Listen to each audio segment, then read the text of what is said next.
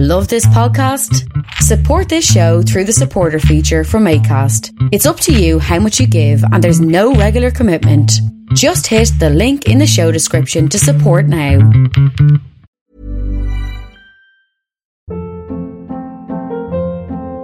Hold up. What was that? Boring. No flavor. That was as bad as those leftovers you ate all week. Keke Palmer here, and it's time to say hello to something fresh and guilt-free. Hello Fresh. Jazz up dinner with pecan-crusted chicken or garlic butter shrimp scampi. Now that's music to my mouth. Hello Fresh. Let's get this dinner party started. Discover all the delicious possibilities at hellofresh.com.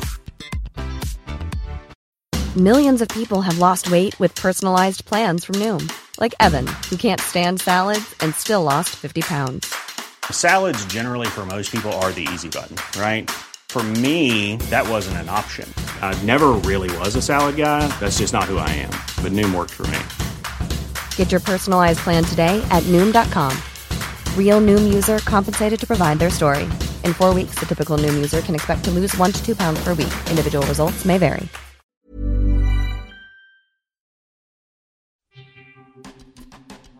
Thanks for listening to Creative Control. Uh, while I have you here, please consider supporting Youth Empowerment and Support Services, otherwise known as YES. Based in Edmonton, Alberta, YES provides immediate and low barrier overnight and day shelter, temporary supportive housing, and individualized wraparound supports for young people aged 15 to 24. They work collaboratively within a network of care focused on the prevention of youth homelessness by providing youth with the necessary supports to stabilize their housing, improve their well being, build life skills, connect with community, and avoid re entry into homelessness. Learn more about how to donate or otherwise support YES by visiting yess.org. Hey, this is Nicole calling from Hamilton, and I needed to let everyone know that I really proudly support Vish and Creative Control. I have for many years, I will for many more, as long as he keeps delivering these amazing interview podcasts. When you hear one of Vish's interviews, you think he's known this guest for years, they're good friends. Uh, but the truth is, he approaches every interview, whether it's sort of up and coming indie artists or established icons or like famous, intimidating comedians with uh, a really deep, genuine curiosity, so he's never met this person, and the same really warm uh, candor, as so he's known them forever. I think it really lends to a great chat, no matter who he's talking to, and for that reason, I think you should throw Vish like what a dollar a month. He's got jokes. The jokes make it worth it. Support Creative Control on Patreon. To make your flexible monthly donation to Creative Control, please visit patreon.com slash creative control today. I'm Visha's wife, and remember, when you name a dog Janet or Timothy, you are dragging humanity down just a little bit.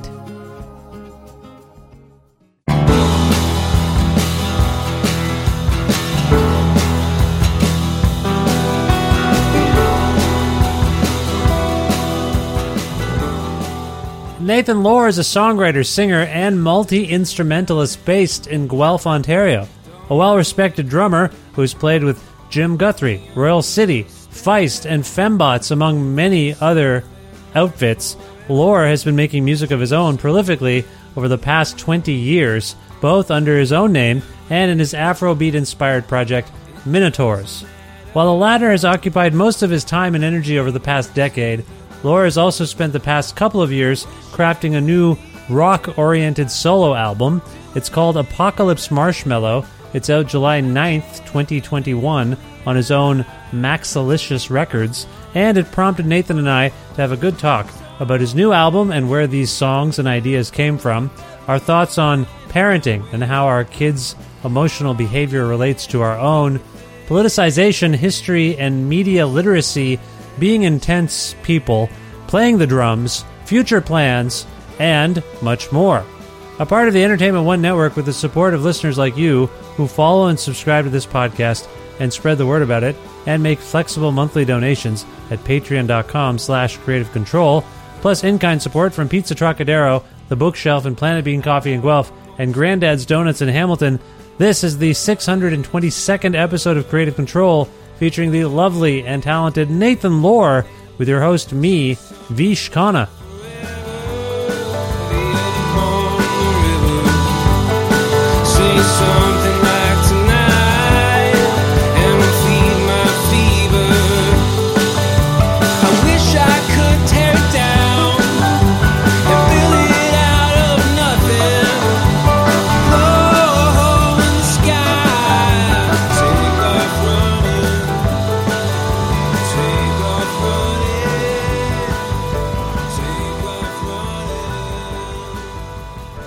Hi, Nathan. How's it going?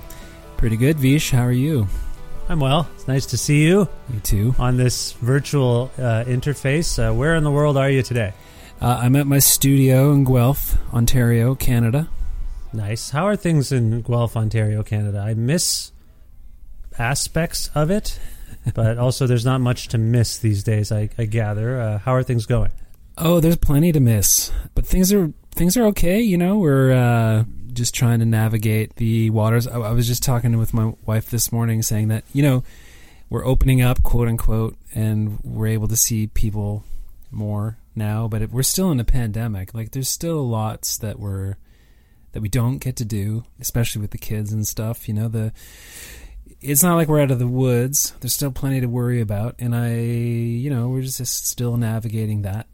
And I think it's Yeah. important to remind ourselves that too, right? Well, it's harder to do that in Canada when you see parts of the rest of the world opening up, isn't it? I mean, for me, I watch, as we're speaking, I've been watching two, maybe three basketball games, uh, NBA basketball games, playoff games Yeah. a night, and you see the crowds, and it's just like, what the hell? we are so far away from that. Even the hockey game, the hockey games that I watch on occasion, well, some are attended and some aren't. It's confusing. I know you're you're really uh, interested in polarization on some level, and it seems striking to me that even in our attempt to enjoy uh, recreational activities, Yeah. there's no collective understanding of how to engage with them right now. Like, like Yeah. it's so bizarre. Each province, each each province in Canada, each state in the United States has a like. You'll watch a for me. I'll watch an NBA playoff game, and one night when it's at a once it's if it's in Texas, full arena, nineteen thousand people. But if it's in like L.A. or, or New York, more of the progressive states, five thousand people. Like they've they've they're letting people in, but so that's. Mm-hmm. Does that resonate with you? Just the notion that no one is on the same page. Oh, anything? absolutely, absolutely. And actually, I would e- go even further, right? Like, so yeah, you you see an arena full of people, but what what the, the story that seems to have kind of disappeared is that the hospitalization and, and mortality rates for unvaccinated people is still raging, right? And it's not just in the United States or anywhere else. It's you know the there's countries where there's hardly anyone vaccinated in the third world or developing world or whatever you want to call it. And those, you know, we don't hear about that anymore. And there's sort of this like focus on, you know, for good reason. It's not to diminish the kind of struggles or, or hardship that we've faced in, in developing nations, but you know, let's let's be real about where we're at. Like we're far from out of the woods here. And while there is hope on the horizon, and it's important to recognize that just for your own mental health and having something to look forward to. It's still it's not like we're out of the woods here, you know, and it's it, it really bothers me to kind of especially in the states where that that that the hardship of people who are still dealing with COVID in a very real way is just kind of brushed to the side, mm-hmm. and that that's really hard for me to witness. You know. Well, I know you made this this record in this time of. Well, actually, I don't know this. I wanted to get to that. I don't know when you made this record exactly in terms of what we've all been going through. So I want to ask you that question. But first of all, I framed this for people in my introduction of this episode. But your album is called Apocalypse Marshmallow. Mm-hmm. What the hell were you thinking? That's my lead question there. That's Is a, that your question? That's my Okay. question. I was trying to paraphrase a very famous incident between the villainous Jay Leno and at the time the disgraced Hugh Grant, and that was his first Right. question. And in this case, you named your album Apocalypse Marshmallow, so I thought it would be funny potentially. I thought it would make you laugh anyway if I started off. I'm laughing. You are. It's it's worked. laughing. So no, it's a it's an evocative title, and it's. I mean, you and I are both uh, dads. Our kids uh, have come up together, uh, and so I kind of know that sometimes your kids say sort of offhand things, and sometimes you're like, "Yeah, that's funny," and then you let it. And maybe you know, in our case, in our generation, you'd be like, "I'm going to share this." On social media, my kid said the funniest thing. So Yeah. I will say, and I don't know that this is the story, but when I heard, when I saw rather that you're you were calling your album Apocalypse Marshmallow, I thought, oh, did one of the kids maybe come up with this image and you just thought it was cute and funny, or is this something that you came up with? Well, neither actually. and this is the sort of marvel and mystery of songwriting. And a lot of my lyrics kind of come from a place that I'm not entirely sure where. And in this case, you know, generally I just fill my notebooks with ideas and musings and writings, and a lot of it just kind of comes out, and then I kind of shape it after the fact. But in this case, that song came out of what was a really disastrous camping trip with my kids and I. My wife was working, and I thought it would be fun to take the kids camping at Guelph Lake. And anything that could have gone wrong went wrong. And later that night, I was doing some writing, and the, this idea just came, and just the words just kind of came out. And then as I was sort of shaping it after the fact, I realized like, yeah, this is a really interesting idea. This idea that, you know, the apocalypse is sort of like a wasteland of, uh, and that came from the idea. We went camping at Guelph Lake in like mid to late August. And I don't know if you've ever been to Guelph Lake in the deepest parts of the summer, but it's not necessarily pretty. Um, the E. There's lots of goose shit, as I Yeah. recall. Yeah. Yeah, and I and I kind of had forgotten that it had been a while since I'd been there. So we went to the beach. I was really counting on beach time to really fill up a lot of the time. When we got there, it was just like so disgusting. So we couldn't really do that. I wound up taking them. We just drove into town and went to the outdoor pool instead. And then we went back and, and just oh, mayhem. Um, it You ever- ended with do you ever go to the Rockwood Lake thing? um we have done no I don't know actually if we've done that. That one's nicer. No Yeah, offense, but- Guelph Lake. Yeah. It's not as big, but uh, they also have the E. coli warnings. We can talk Yeah. about this offline. But I, uh, I just, for my listeners, and I don't mean to promote Rockwood over Guelph, but the Rockwood conservation area, if you're ever in that part of Ontario, is, is actually quite nice. It's pretty beautiful. Yeah. So anyway, the it just felt like an apocalypse that day, and but I'm with my kids and they're and they're cute and they're fun and and uh, know, Ideally. they- yeah, for the most part, um, and they love marshmallows, of course. And uh, anyway, the, the the idea of putting those two words together was just really intriguing to me. Well, and then if for those who haven't heard the song yet, as I recall, it leads off the record, and uh, it does sound like a descent into a kind of madness. Um, and uh, you know, I know you rather well, and I know you struggle with certain things in terms of. I know you triumph in certain things in terms of parenting, but and living and living in the world as a not only as a parent but as a it's interesting, right? As parents, you're when you become a parent, your whole worldview changes. Obviously, I think, uh, or is that too radical a statement? Would you say that's true? I'm not. I'm not sure worldview changes, but I've always like I use the analogy that you know in Empire Strikes Back, where Luke is on uh, Dagobah and he's training with Yoda, and there's that sequence where he has to go down into the tunnel, and he's he's got to just go see what's down there. Yoda, Yoda's just like, just go down there. You don't know what you're gonna find. He's he's looking through the caverns and he sees Darth Vader. And he has this little battle with Darth Vader and he defeats Darth Vader, but then he like chops off his mask or something and the smoke clears. Spoiler alert! The smoke clears and it's and it's Luke. He's Right. he's looking at himself. He's he's doing battle with himself. Right. And to me that's kind of like parenthood. You know, it, it just really it gets so raw and so real at times that you're really just faced with your own self. And when you're struggling as a parent, oftentimes what you're really struggling with is yourself. Well, because to to to add to your analogy, like your children end up being these complete reflections of you and your partner, and and, and because they pick up all your beyond, you know, if if they're your, you know, whatever genetically, if they're your children, they're going to have a lot of your physical attributes and emotional and psychological attributes, I'm sure, uh, as well, and that's what's come up. But and I always say this to people because I've learned this about anger. What I've learned from being a parent is I, I've learned how anger works, and and how often when I'm if if my children are or well I'll, just put this on me for now. If I'm upset with my children, it's because they reflect uh, behavioral patterns of my own, and I have to reconcile. If I if you're self aware at least a little bit, you'll realize oh, that's what I'm like. Like Yeah. I do what I'm mad at them for doing. Absolutely. So now yeah. I'm mad at myself yes. and I want because and I was having this text conversation with someone about this recently because they were fretting about their mother-in-law or their mm-hmm. parents-in-law judging them. And I was arguing that well, grandparenting is the ultimate bizarre time warp because as you get older and you become more reflective upon your life and you look at your children, you might be happy and proud of them, but there's just that degree of disappointment that you didn't do something correct, so to speak, you know? And and so Yeah, these yeah. adults now are walking around and if you're lucky, you don't just see them as the manifestation of your mistakes.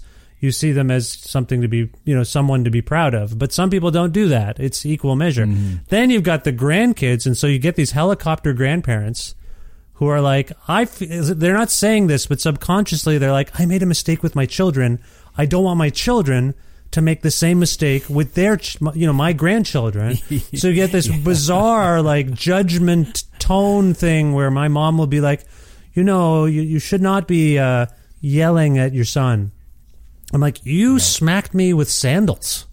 You once threw my U2 tape out of a moving car.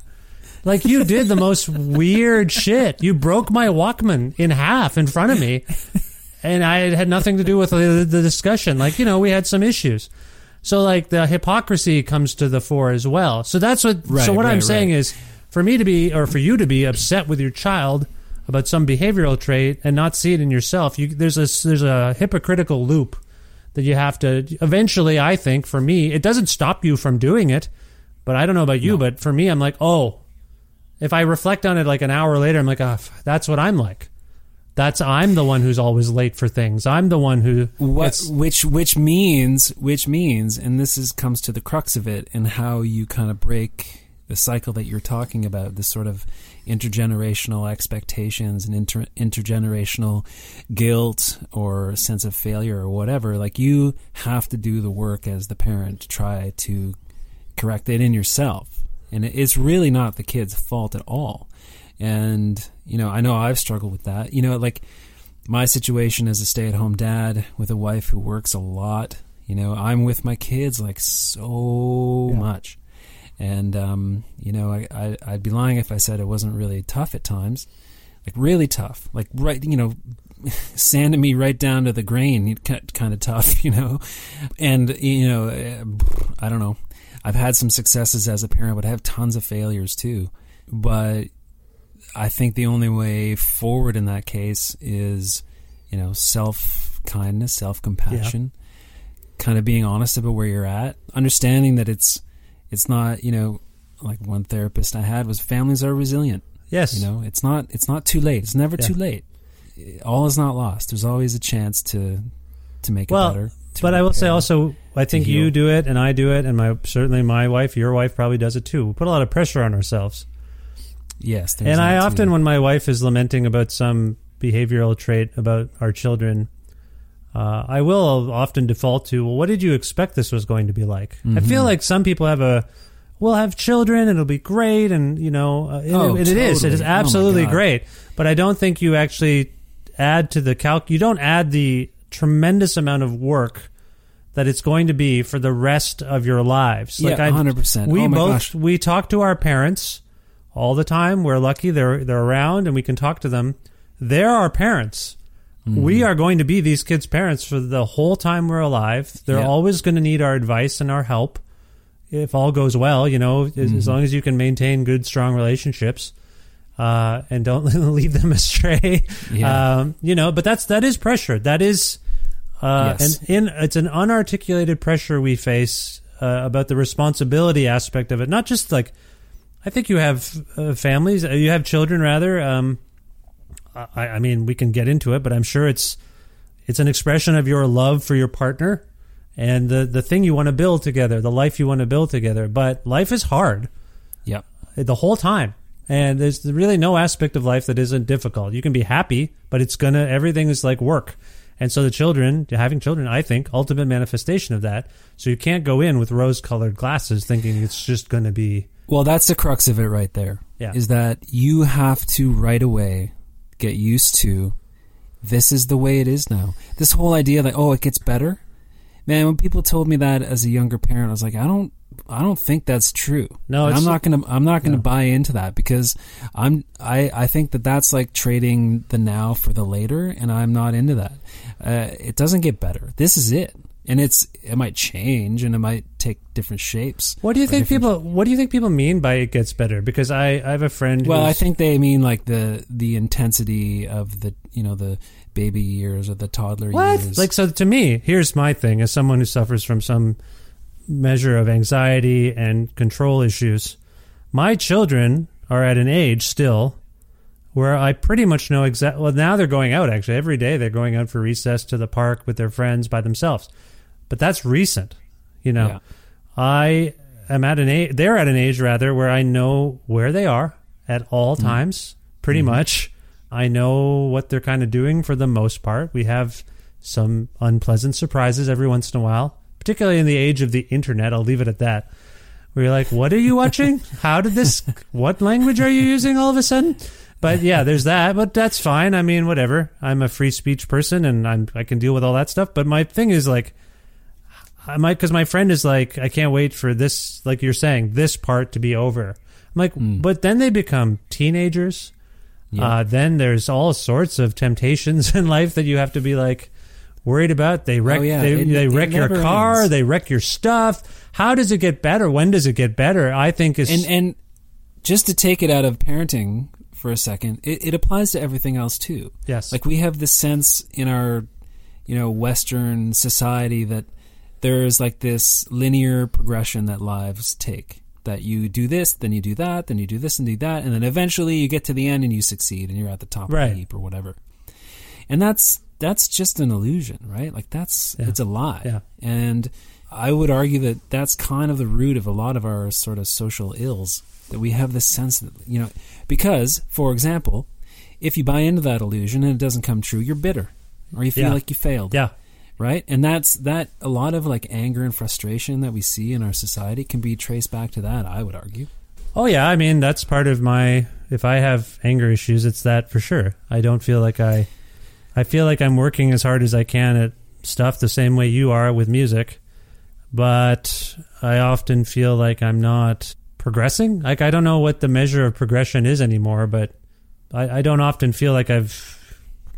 I feel like I'm getting better what I do. I don't know. Like your new album is wonderful, and I know is born of the experience of playing on your own and with many different eclectic sounding bands. And so mm-hmm. this to me seems like a really great manifestation of all of that skill of your hmm. trajectory and and we will talk about that. But in terms of what you're talking about right now, yeah, there's I think it's a lot of it is self-care stuff and pressure and self-imposed pressure and Yeah. you know, I've been reading a lot about our brains in recent years, and we have a negative bias. Like, I don't know what it is about Yeah. humans, but we, it's the thing where if you got, Nathan, like 10 reviews of your record, and nine of them were super positive, but one of them wasn't, you would dwell on the, the one that wasn't the most, probably. Well, okay. See, I think it's dangerous to start talking about hu- what humans do, or you know, the ten. You know, when people say, "Oh, that's just human nature," I'm like, no, it's not.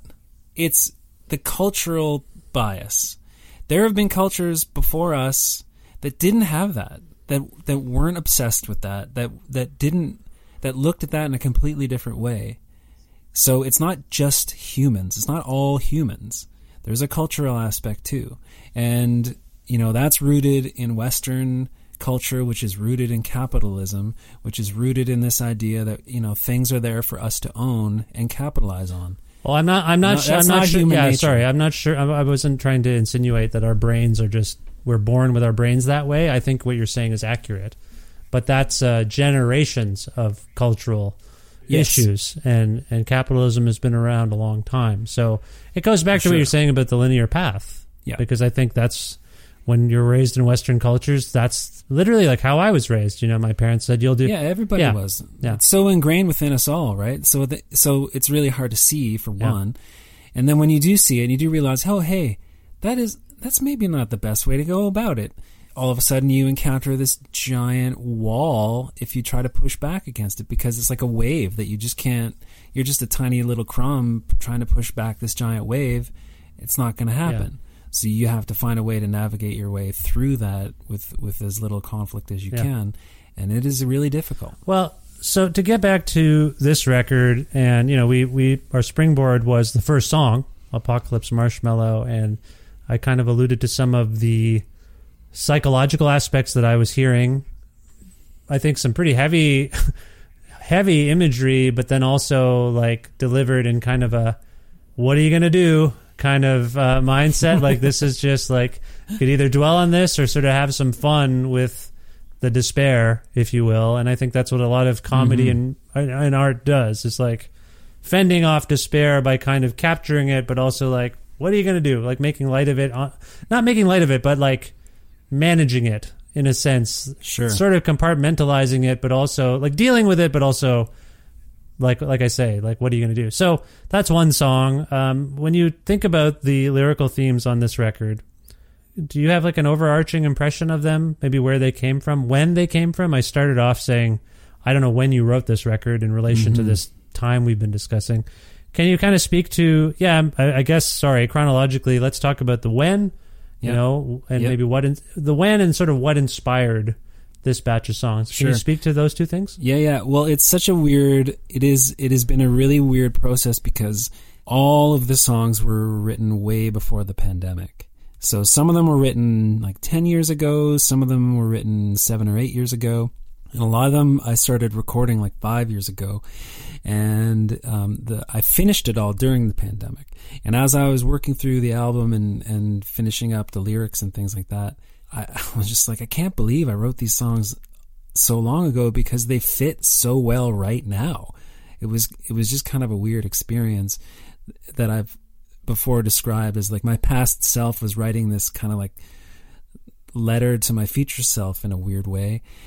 And you know, I specifically took my time with this album because the last few albums I'd made with Minotaurs were were a bit of a rush. Um, on purpose. It was a bit of an experiment. But with this one, I was like, no, I'm just gonna like let it breathe and and you know give it as much time as it needs to get it right where I want it to be. Yeah. And it's weird that I kind of finished it at at at this moment because a lot of the words I'm listening to, I'm like, I can't believe I wrote this seven years ago. It like feels like I wrote them right now. It, it was such a weird experience. You are a student of history in a literal sense, right? You studied history hmm in school. Yeah. Do you think that that knowledge or, or that background, uh, even subconsciously, even gives you a broader view of time? Because what we have discovered, sadly, is that history really does repeat itself. So when I was just having a conversation with the uh, comedy historian Kliph Nesteroff, and he pointed out that like when the Trump stuff was happening in the states and everyone was like rise of fascism, rise of fascism. He's like, "Well, I'm a history major. I'm familiar with fascism. 8 times out of 10 fascism crumbles. So I'm not as worried about this as maybe sometimes it doesn't, obviously. Sometimes it For does sure. sustain itself, but as a student of history, he he tends to look at whatever's going on, pandemic, whatever, from the framework of history. Well, okay, this has happened before in some way. The material conditions, the general conditions might be different, but what do we learn from how that ended up? Yeah. So uh, I guess what I'm getting at in a roundabout way is you wrote these songs maybe 10 years ago. They still resonate today. If you're a history minded person, that to me makes sense. You might be like, you seem prescient, but you're bas- you're basically anticipating what's coming based on history. Does that make sense? Yeah, I mean, there's a lot kind of going on with what you just said there. One of the things is the outcome of the pandemic, let's say. It's not a new thing. Like you could you could easily argue that the product of this pandemic or the negative products of this pandemic are only exaggerated versions of what was already happening. Right? There was already poverty before, extreme poverty. Income inequality, to be precise. Yeah. Thank you. Yes. So the pandemic's just really like exaggerated that, or at least uh, made that more visible. Let's say. So in that sense, you know, the I guess I guess what you're saying is that you know the the stuff that I was tuning into when I wrote these songs maybe is a little more relevant now, but it was still relevant then. And in terms of like the broader scope of time, to me, what was sort of drilled into my head during my schooling in history was this idea of context. So when you're trying to understand something in the past, you're not just understanding what happened, you're also trying to understand what happened around it. What was going on in other places? What was the context of the time? And you've Yeah, got to yeah. you've got to treat that in the context of when it happened. You can't just pick it out of time. You know what I mean? And then I like th- the sense that uh, history doesn't repeat itself, but it rhymes. So, well, um, but but what we're seeing a lot of is that people are either deliberately ahistorical, uh, or they don't want to learn from history. For example, like let's just say you lived in a country, and every time you voted for a representative of a certain party, by the end of their term, the economy is in ruins. People are worse off than they were before that party came into power. Then you vote in a different party. They're not great either in a lot of ways, but at, the, at least by the end of their terms, the economy is, in relative terms, you know, not for everyone. There's going to be income inequality for some reason. We can't get a handle on that. We don't have the compassion, I think, as a whole to, to deal with that. But at the end of their that other party's term, things are better somehow, on a, on a, in a general sense, the way the stats go. But yet, the next time there's an election, the populace decides, you know what, we're going to vote for the ruinous party again, just for the sake of change. That to me is, or or you know, why did fascism rise? Well, they neutralized and and maligned the media, in particular, and the media didn't do enough to push back against it. Hmm, is this happening again? Like, why aren't we learning from? This is all in history books, so like, that's where I'm at with it a little bit. I'm not saying you did this with your your, stuff with your songs, but we as uh, you in particular as a sensitive artist type are probably more dialed in to feelings and thoughts that are percolating subversively and then you write about them and then you look like some prescient wizard years mm-hmm. later because the general populace is finally dialed into what was previously uh-huh. a sort of subversive context if you will or frame of mind. So sorry am i am i applying too much import to you as some sort of soothsaying songwriter troubadour i do think that's true though like as do you agree yeah, Like, I think yeah, I think artists in a certain to a certain degree are a bit of a weather vane, Yeah. or a bellwether. You know, Yeah. that's kind of your your kind of kind of your job as an artist is to kind of you know take in what's happening in a in a an emotional way and try to Yeah. respond to it somehow, or try to um, highlight it or emphasize it or communicate that to your fellow humans and stuff. well, isn't that why we, I mean, it doesn't- isn't that why we gravitate towards artists they help us make sense of things that we either oh yeah, don't understand No, or don't know about. Like, if you're watching like a slasher movie, you don't want to Mm-hmm. relate to the person, but you like in in the sense. Oh, ideally, you're not going to be like, yeah, yeah, that's a that could be a thing I do, but you want to be able to relate to that extreme. And so, an artist, and to the emotion. Yes, like yeah. to me, the whole idea of a horror movie is is to get scared Yeah. and to feel the the fear, right, in a safe way. Yeah. And I guess you could apply that to, to uh, the exhilaration that you feel from certain musics, or the sadness that you feel. It's sort of cathartic in a lot of ways. It's sort of practice. Mm-hmm. You know, you're practice. You're working through emotions in a in a safe in a safe sense, and it is it isn't always on on the part of the artist something conscious either. And in fact, when it is conscious, it's usually worse, Right. or lamer. it's too blunt. Yeah, like you know, we, we want we want to be mystified. You know, we want to be to a certain degree confused a bit. I think that will, for me anyway, that's what I love. The, the art that I love confuses me a bit. You know, and I'm like, what's going on there? I really got to listen to that and figure out what's going on. That's just how I interpret it. But I think you know. I've always said there's two kinds of music listeners: the people who want to be comforted and the people who want to be confused. And the people who want to be comforted from music, they just listen to the same thing, Shania Twain or whatever it is, again and again. It could even be interesting music, but they listen. That's what they like. Boom, they're done. They don't need to hear anything else. They can just ride off into the sunset with that Neil Young record. They're done. And then there's other people who always wanted something new. They want to be confused. They want to be, uh, you know, whatever other. What about the use. people, though? And I don't mean to uh, disparage anyone. You mentioned Neil Young. What about there's been waves of this in recent years because everything is polarized and everything becomes nothing is even political anymore. It gets politicized, I would say, on some level. But what about the people who have been lifelong Neil Young, Bruce Springsteen, Rage Against the Machine fans? Who now you hear these stories of them only now recognizing that, you know, these are all left leaning artists and they had no idea this whole time. You know, it happens every, there's cycles since Born in the USA, the song was released. Every 10 years you hear like art, you read articles or see stories about someone somewhere discovering they can't use the song as a political anthem because it's not what they think. And so Yeah. where I'm coming from with that is like you mentioned, and I agree with you, like we like nuance in our art, but it seems that we're in an age where we are dealing with really blunt force informational in- instruments.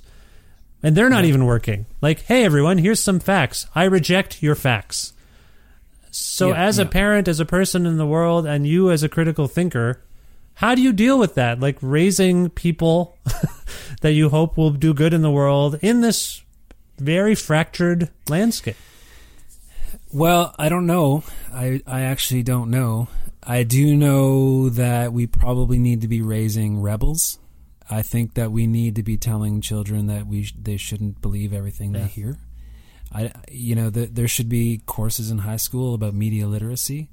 There should be you know we need to tell children that you know just because someone says it doesn't mean it's true, and you have the power to learn more, and you should learn more. You shouldn't take anything anyone says Yeah. for granted, including Yeah. your parents. And my you know I think my parents did a pretty good job of that. The critical thinking element is is something that we. But wait a minute. Wait a minute. Wait a minute, though. This is an this is an Whoa. interesting perspective to have because I think I know where you're coming from. However, couldn't the argument be made that your conspiracy theorists, your anti-vaxxers, that's exactly what they're doing? They're not taking everything they read to heart. They're Um, no, questioning. no, no, they're questioning everything they hear and read. And they're like, "Well, I, I, you know, I was raised to not believe everything I heard and read." That's the key- no. That's the key, though. They're not questioning everything they're reading, right? They are questioning some things and not questioning Hmm. other things. So you know, they they come across the this page of misinformation about vaccines, and they're like, "Oh yeah, that I think that's right." But maybe they don't take it the next. Well, who is this person who wrote it? What are their biases? Where are they coming from? Where are they getting this information? That whole sort of cascade of questions that needs to happen when you're looking at any source of information. That's the critical part. When I look at my sources, that is sort of you know, especially been trained as a historian. That's that's what historians do. They don't just you know, come across this newspaper article from 1910 about World War II and go, "Oh, that's the truth." No, they go, "Who is the author? What's the editorial bias of the paper that it came from? What else has this person written? What's the context that they're writing in? Where in the world were they writing this? All of that informs how I'm going to interpret that information. And that's the critical piece about, about how we consume information today. But you're talking about media literacy. I'm reading a book called Dispatches from the Front. Um, I'm halfway through it. I have had to put it down, but it talks about a very prominent wartime Canadian journalist, and he wrote for the Toronto Star. And it's striking the passages about how the Globe and Mail, the other Toronto newspapers, were very pro Hitler, Yeah. pro Nazis, Yeah.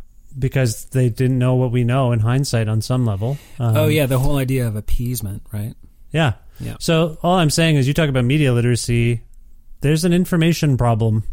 Everyone has a right to question almost everything they read, but those of us who have drawn sort of lines about where we sit on a informational or political spectrum, we are all choosing what we want to believe more so than you know a fact is a fact. And True, so- and and I would say, you know, in the end, I'm not sure there is anything as an objective truth. I mean, the other thing I learned in history school was that there's no such thing as a true fact, really. Like when you're trying to make an argument, you choose the things that you want to strengthen your argument. That's what you do. But in that act, you're also not choosing a whole bunch of other things that are also true. yeah. So you're choosing your facts to support your argument, and when you do that, you leave out a whole bunch of other things. So, you know, even history, a historian is not telling the truth. They're telling an interpretation of things that happened, and they need to account for that and, and kind of explain why and have a methodology. Yeah. Um, so it's not just pulling stuff out of the air. But at the same time, it's not the truth, so to speak. There Yeah. could be an alternate truth using also true facts, just with a different uh, interpretation of them or or a slightly different set of facts. You know, they could be looking at the same event but have, coming to a different conclusion. So there you go. That's what we're living through right now. That's exactly what we're living through right now. But it seems, I guess what I'm trying to get at here is, are you saying this always happens, or are we just living in a heightened state? I think it's always happened where it's just hyper it's hyper driven now or something like that. I mean, you know, the other thing is what's the outcome of this? Like it seems that a lot of people are harmed. It feels like more people are harmed by misinformation these days than than it used to be. And I don't know if that's because of the globalization aspect that we're you know, the we're we're impacting each other more. Also, I think the internet really lends itself to a really toxic discourse. Well, the internet lends itself to free information sharing, which a lot of us have valued for the last 25 years. But now, what we've come, we've created this monster where almost anyone, unless they're banned, has a platform to share whatever they want. And if they have enough of a following, uh, and their their thing is shared, it becomes a trending topic, and then it becomes a topic of conversation that we have to deal with, whether it's rooted in fact or not. The outlandishness, the sensationalism, is rewarded, and so that's where I'm at with it, Yeah. and I don't know what to do except a lot of people are just saying turn off the news, which is dangerous. Is a dangerous sentiment to me too, Yeah. because I wanted to stay in. I want to stay informed, but being informed gives me uh, stresses me out, and so you know, in this pandemic, I used to be pretty up on what was going on, and then I was like, "There's too much conflicting information." Like, I was supposed to get the AstraZeneca vaccine, and I canceled it the day of, or I actually I couldn't cancel it. I bailed, and then rebooked it because the day I was supposed to get it, there was like this information that the whole site where they made it was contaminated, meaning it wouldn't have any efficacy, if you will. Right. So I'm like, this is so stupid. This whole thing, and this was after the blood clot thing. Anyway, my point is like, it's very hard to make a decision. I just so we're clear, I eventually got the AstraZeneca vaccine. As we're speaking, I am going to switch to one of the mRNA ones. But my my thing is like that's the kind of anguish we have Yeah. with information, Yeah. and it's not. But I wanted, I would like to know that information. I'd like to be informed about what I'm putting into my body. Yeah, I mean there Uh, is good information. There is trustworthy information out there, Yeah. you know. Yeah, yeah. Anyway. Well, speaking of trustworthy information, you said that uh, you know you were surprised by how much of the songs, uh, how much was relevant about the songs you wrote ten years ago. Can you dial in on that a little bit? What kinds of things that resonate now with you and maybe with us come to mind when you think about uh, topics or ideas in your songs that you're like, wow, I can't believe I wrote this. It's so relevant now. Can you think of anything in particular? Well, the song "Restless," for example, that really kind of nails it to me. Like, you know, the, who hasn't felt restless during this time of lockdowns and social isolation? And the idea that you know the chorus of that song, "On the Edge of Everything," here we are. We have everything at our fingertips, but we're restless. You know, we can have any. You know, there's so much promise and so so much opportunity for for satisfying our needs or urges, right? But yet we're still unsatisfied. I, you know, it's funny you homed in on that one because if I were to describe you in one word, I would probably use the word restless. yeah. Because for for, the, for those of us who've been following your trajectory, uh, and that would be, I think, me. Uh, I, there's probably been others.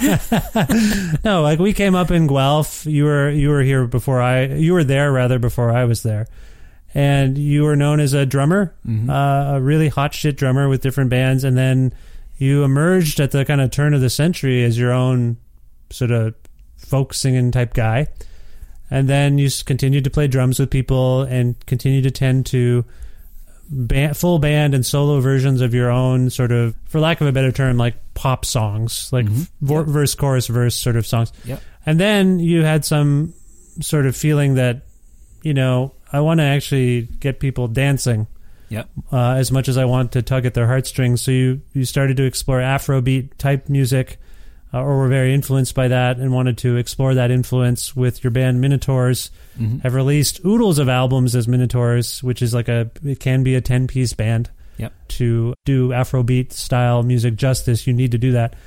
Oh, and within that, you've lived for various reasons in various cities. You were in Guelph, short stint out west, did school in Northern Ontario, these sorts of things. So you're kind of always moving around. I think even career, vocationally, outside of music, you've done different things. So to me, in my mind, is restless, and I don't even know that it's a negative term. You seem like a restless fellow. Is that yeah, would you? Yeah, that's accurate. Okay. So does that say something about you in terms of why we're back to this version of Nathan Lawr, which I think is still quite different than the folk like it's a, it's a it's a song based if you will like Yeah. not to say Minotaurs wasn't song based there were also hooks and Yeah. choruses and all that stuff but musically this is like a rock Yeah. Total total rock version of you on Yeah. one hand. So and I don't know if the restlessness speaks to that, but I guess what I'm asking, and this was a long way of asking, what has brought us to this sound from you at this point in your life? Why are we back to more of a rock sound? I think with the the Minotaurs experience really showed me what else could happen with a song. It's almost like you need to go way too far in one direction to have a better understanding of where you were at before, if that makes any sense. Yeah, yeah. And you know, the experiment with Minotaurs was always to take a song. At the core of it, I always saw it as like a folk song and explode that and allow for space to, I don't know, experiment or explore, improvise or whatever. And um, it sort of meld those two worlds together. And then, you know, in all honesty, organizing an eight or nine piece band is totally exhausting. And uh, I just came to the point where I was like, oh, man, I, I think I need a break from this. And um, I had all these songs on deck already, and they just kind of lent themselves. I'd felt the power of an eight piece band. I'd felt the power of rocking out hard, and I, you know, I was like, oh, maybe I could just like kind of take from what I had started out as and marry it with this more robust kind of feel and, and vibe and, and see what happens there. Well, I mean, it's very, it's still a very dynamic record, and there's some really beautiful songs. Like "Passing Train" shows off mm-hmm. a whole other sort of mode for you. But yeah, I, I just pick up on even "Passing Train," like traveling, moving. Like I mean, I don't know mm-hmm. that that's, and I know you're you're potentially conjuring characters. These aren't all you uh, in your songwriting, but restless, wandering eyes, like they just. I, I Yeah. sometimes wonder if you're at peace with yourself. Uh, oh, definitely not. you're not at peace with yourself in any way at all. no, no, I'm just kidding. I mean, no, I yes and no. I mean, some parts of myself. I mean, I guess you could say I'm at peace with the part of myself that recognizes that I'm not fully at peace. if that makes sense. No, you're you are very self aware about it. I mean, you and I have had our jokes about your temperament. When I had a a radio show, you would occasionally appear on a segment we decided to call Uncle Nady's Grump Shack, which I think Yeah. I think our friend Shahan actually came up with that uh, over Yeah, Google yeah, chat totally. as he was listening to us. But no, and so like yeah, you are you're someone you're very you're a raw nerve in some ways. You're emotional, and we've also played hockey together. I know you're an intense guy. And I think that the fact that I don't get intense about stuff like that used to drive you nuts. Because I'd be like, Yeah. no, it's, am I not? I'm like second on the team for points in this tournament, and you're like yelling at me. I'm like, what am I supposed to? I can't even skate. It's crazy that I can just like set people up, score a couple goals here and there. Like, and you were mad at me, and I don't know what it was about, and I'm not going to broach it here. But uh, I do think, like, yeah, you you're intense. And do do you get that intensity out in these songs? Like, do you feel like you're exercising any of it? Yeah, I guess to a certain extent. And you know, I guess with any kind of other personality attribute, you can use it as a like okay, so when I'm talking to my kids and I'm talking about their personality attributes, I try to frame it as a as a as a superpower, like a strength. Yeah. So if my daughter's really determined to have ice cream, I say, "Wow, you're really you you know, it's a really awesome power that you have that you are so determined." Um, and I guess in my case, yeah, I don't know where this intensity comes from. I prefer to look at it as like this fire that kind of like I am a fire sign, I kind of sort of quasi believe in some of that stuff, the sort of astrological stuff. But there's a fire burning in me, uh, and it and it kind of comes out in lots of negative ways, but it comes out in a lot of really positive ways too. And obviously, my my task is to try to mitigate the negative ways Yeah. And have more of the positive ways. But but in the end, it's that fire's not going anywhere. I'm, I got to contend with it one way or another. And definitely, music is one of the ways.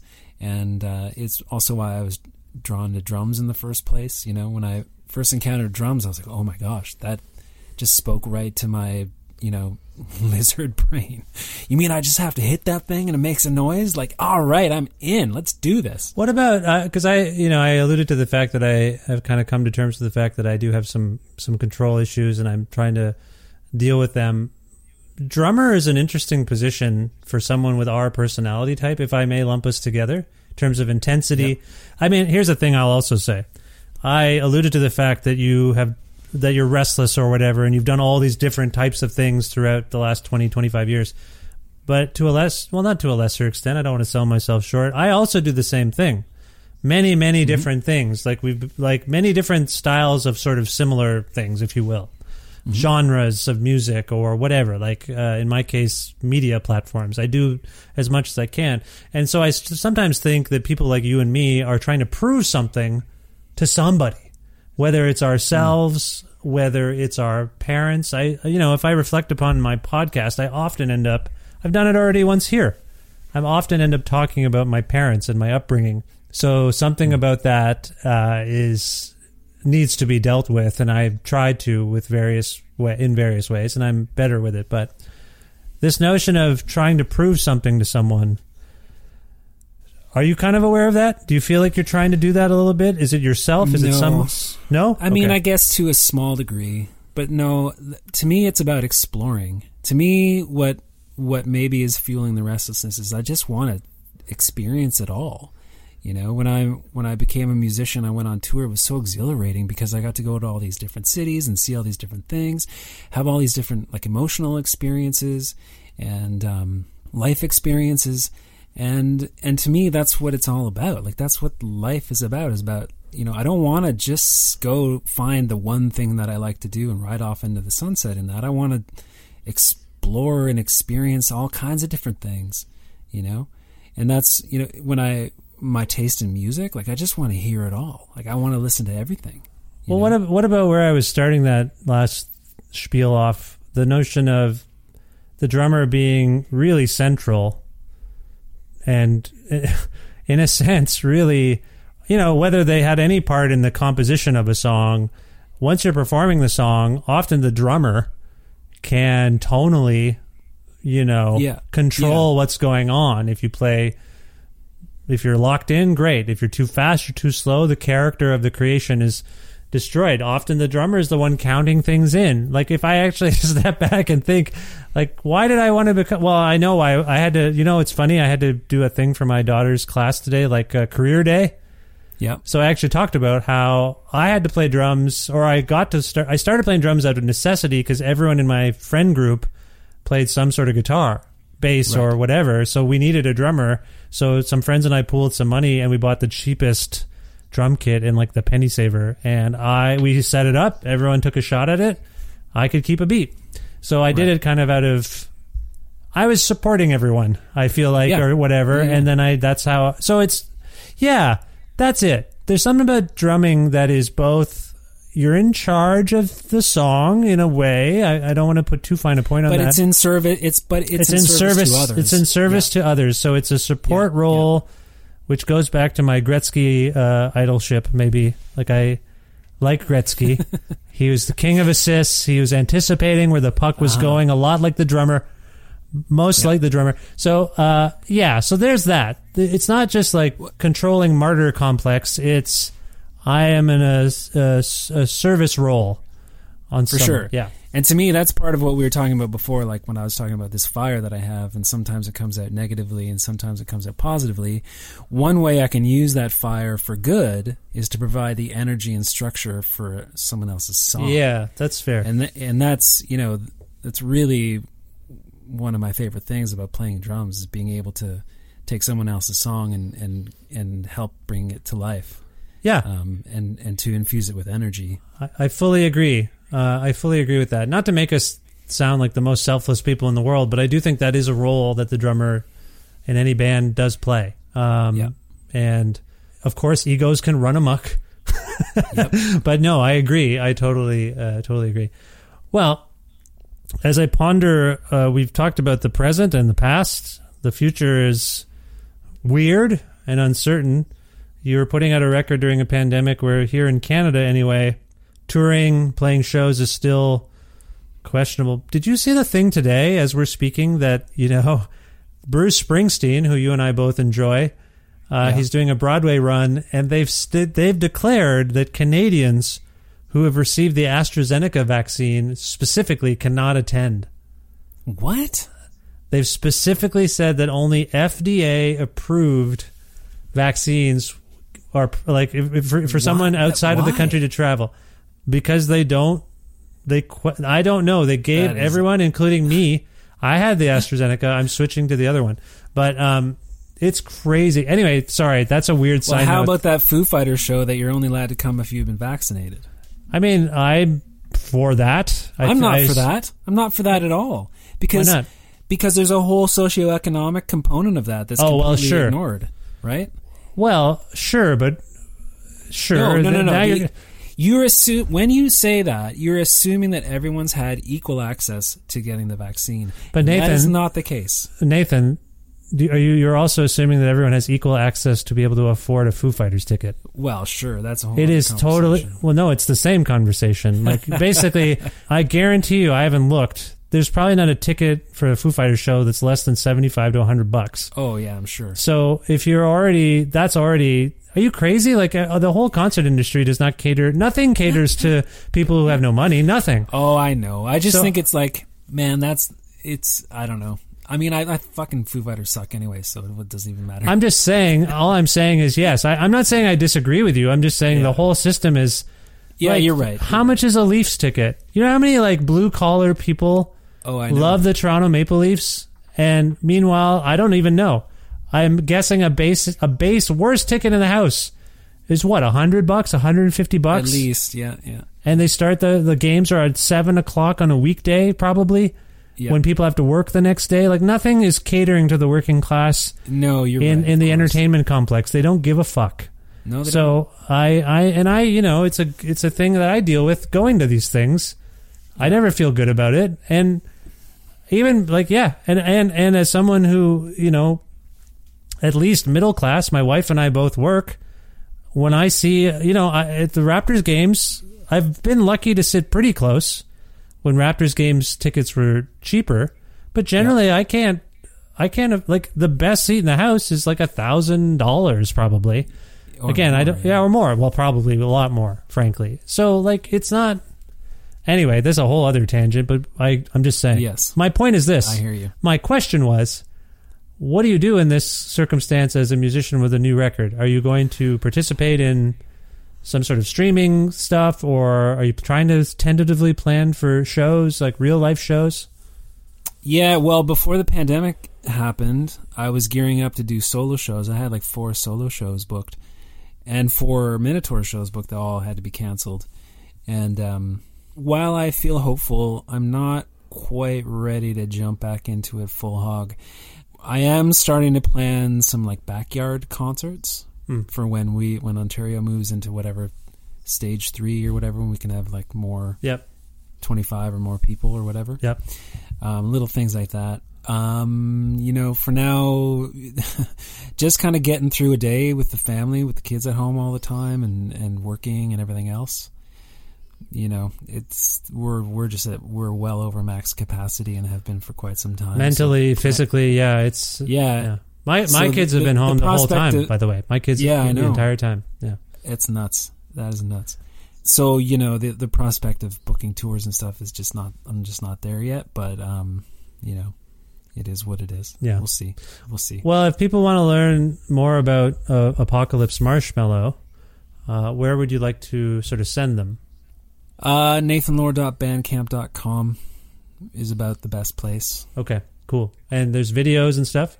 There are videos. If you go to Maxilicious Records on YouTube, you will find the two the two videos. What's Maxilicious Records? Oh, I just had to start a just because I'm kind of my own label. Oh, it's your just had to label, it- Maxilicious. Yeah, well, What- what- yeah. What is with you and then what the hell were you thinking? Why is it called Maxilicious? I don't know. It just had a nice ring to it. Huh. It sounds I just it was it was a funny word. I liked it.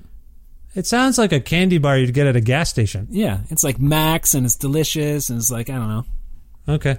Who's Max? Nah, nobody's Max. Okay, nobody's Max. There's I have a friend named Max. I don't know, but it's not about him. It's not about him. Okay, Max Maxilicious Records on on YouTube. Um, Yeah. And then we'll keep an eye out. Oh, what about socials? Are you on all the socials? Do you want people to follow you on yeah, any of those things? I'm on Twitter, Facebook, Instagram. is it your Lawr. own name, Yeah, you should be able to find me. Nathan Lawr? Yep. Okay. Now, if we can go out on a song from this new album, I wonder if you can choose one and maybe uh, tell us why you chose it. Uh, let's go out on Passing Train.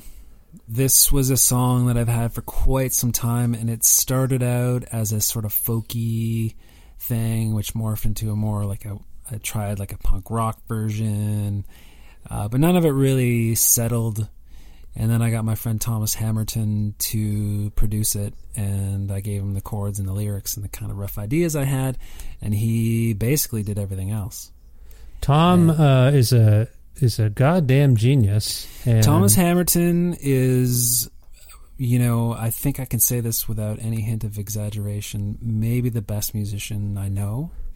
Um, he's got the technical proficiency, he's got the taste, the creativity, and he's also just a fabulous dude.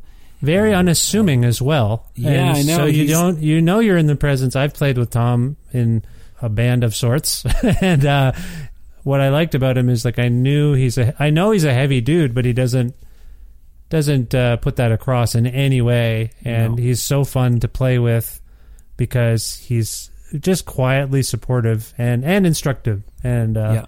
so um, No, he's he's a monster, and yeah. So he he basically took the reins on that song and turned it into what it is, and it's it's beautiful. Yeah. Okay. Well, I love this song as well. It. Um, I don't know if it. Never mind. I was going to say it kind of reminded me of something or someone, but you know who it reminds me of is that Nathan Lawr. So let's hear it. This is "Passing Train" from Apocalypse Marshmallow. Uh, Nathan, uh, I love you. I love talking to you. Thank you for this time, and I wish you the best of luck with everything in the future. Thanks, Vish. I love you too. Say hi to your fam for me. Oh yeah, say hi to people uh, from me as well. That was rude. Yeah, yeah. I ended rudely. I'm sorry. I forgive you. Thank you.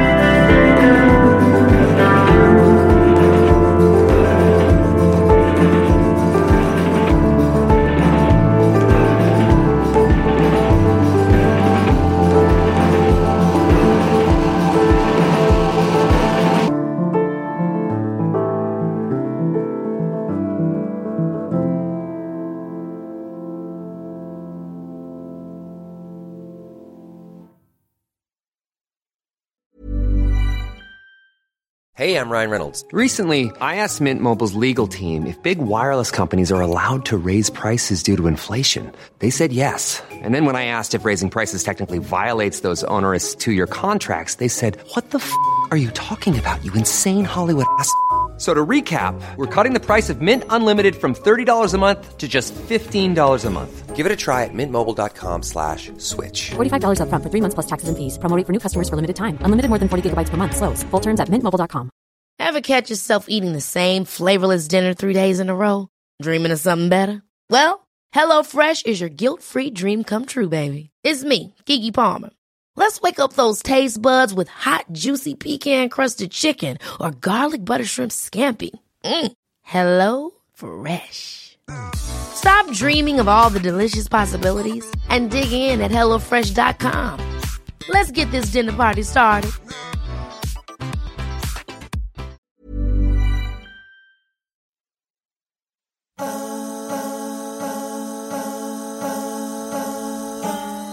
Yeah, it's very nice to have my old friend Nathan Lawr back on this show. He's back. He returned to the show. It's been some years since he was last on the show. I don't even remember when. It was a long time ago. I'm not going to look it up now. I'm doing the outro. But I just wanted to say thanks again to my friend Nathan Lawr for appearing on this, the 622nd episode of Creative Control, which is part of the Entertainment One podcast network and is available wherever you get your podcasts. If you can't find an episode that you've heard about, you're looking for it, you don't know where it is, you lost it, and you've looked under the bed, you looked in the attic, you looked in the kitchen, it's not there. Or if you want to learn more about me and sign up for my monthly newsletter, please visit my website, vishkhanna.com. All that you seek pertaining to me and this show should be there. You can like Creative Control on Facebook or follow the show on Twitter at Vish Creative or follow me directly on Twitter and on Instagram at Vishkhanna. Also, please visit patreon.com slash creative control to make a flexible monthly donation. $6 or more grants you access to exclusive content. And if you're interested in receiving a Creative Control t shirt, please message me on Patreon and I'll get you one while supplies last. I want to thank uh, lots of people. I have to thank people for their in-kind support for the show. Who should who, who should we start with here? How about Pizza Trocadero, the Bookshelf and Planet Bean Coffee in Guelph, and Granddad's Donuts in Hamilton, Ontario, for their in-kind support for the show. Thanks to all of you for doing that. I want to thank my friend Jim Guthrie for letting me use some music of his on this show each week, and you can learn more about Jim at his site, jimguthrie.org. And finally, thank you for listening to this episode with Nathan and for subscribing to this podcast and asking your friends to check it out. Maybe they'll consider following the show themselves if they don't already. And just spreading the word about it. Tell your friends about the show. I think that kind of stuff helps. Your friends like you, they trust you. So if, if they trust you and like you and you tell them you like the show, it's all going to work out good for me. That's just what I'm I'm very selfish. Anyway, thank you very much for listening to the show. I will talk to you very soon. Bye for now.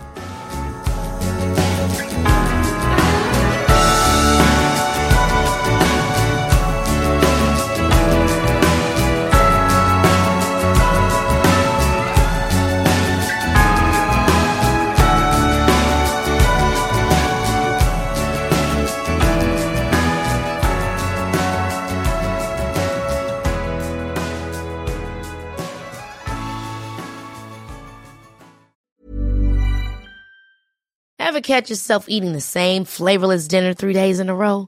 Dreaming of something better? Well, HelloFresh is your guilt-free dream come true, baby. It's me, Keke Palmer.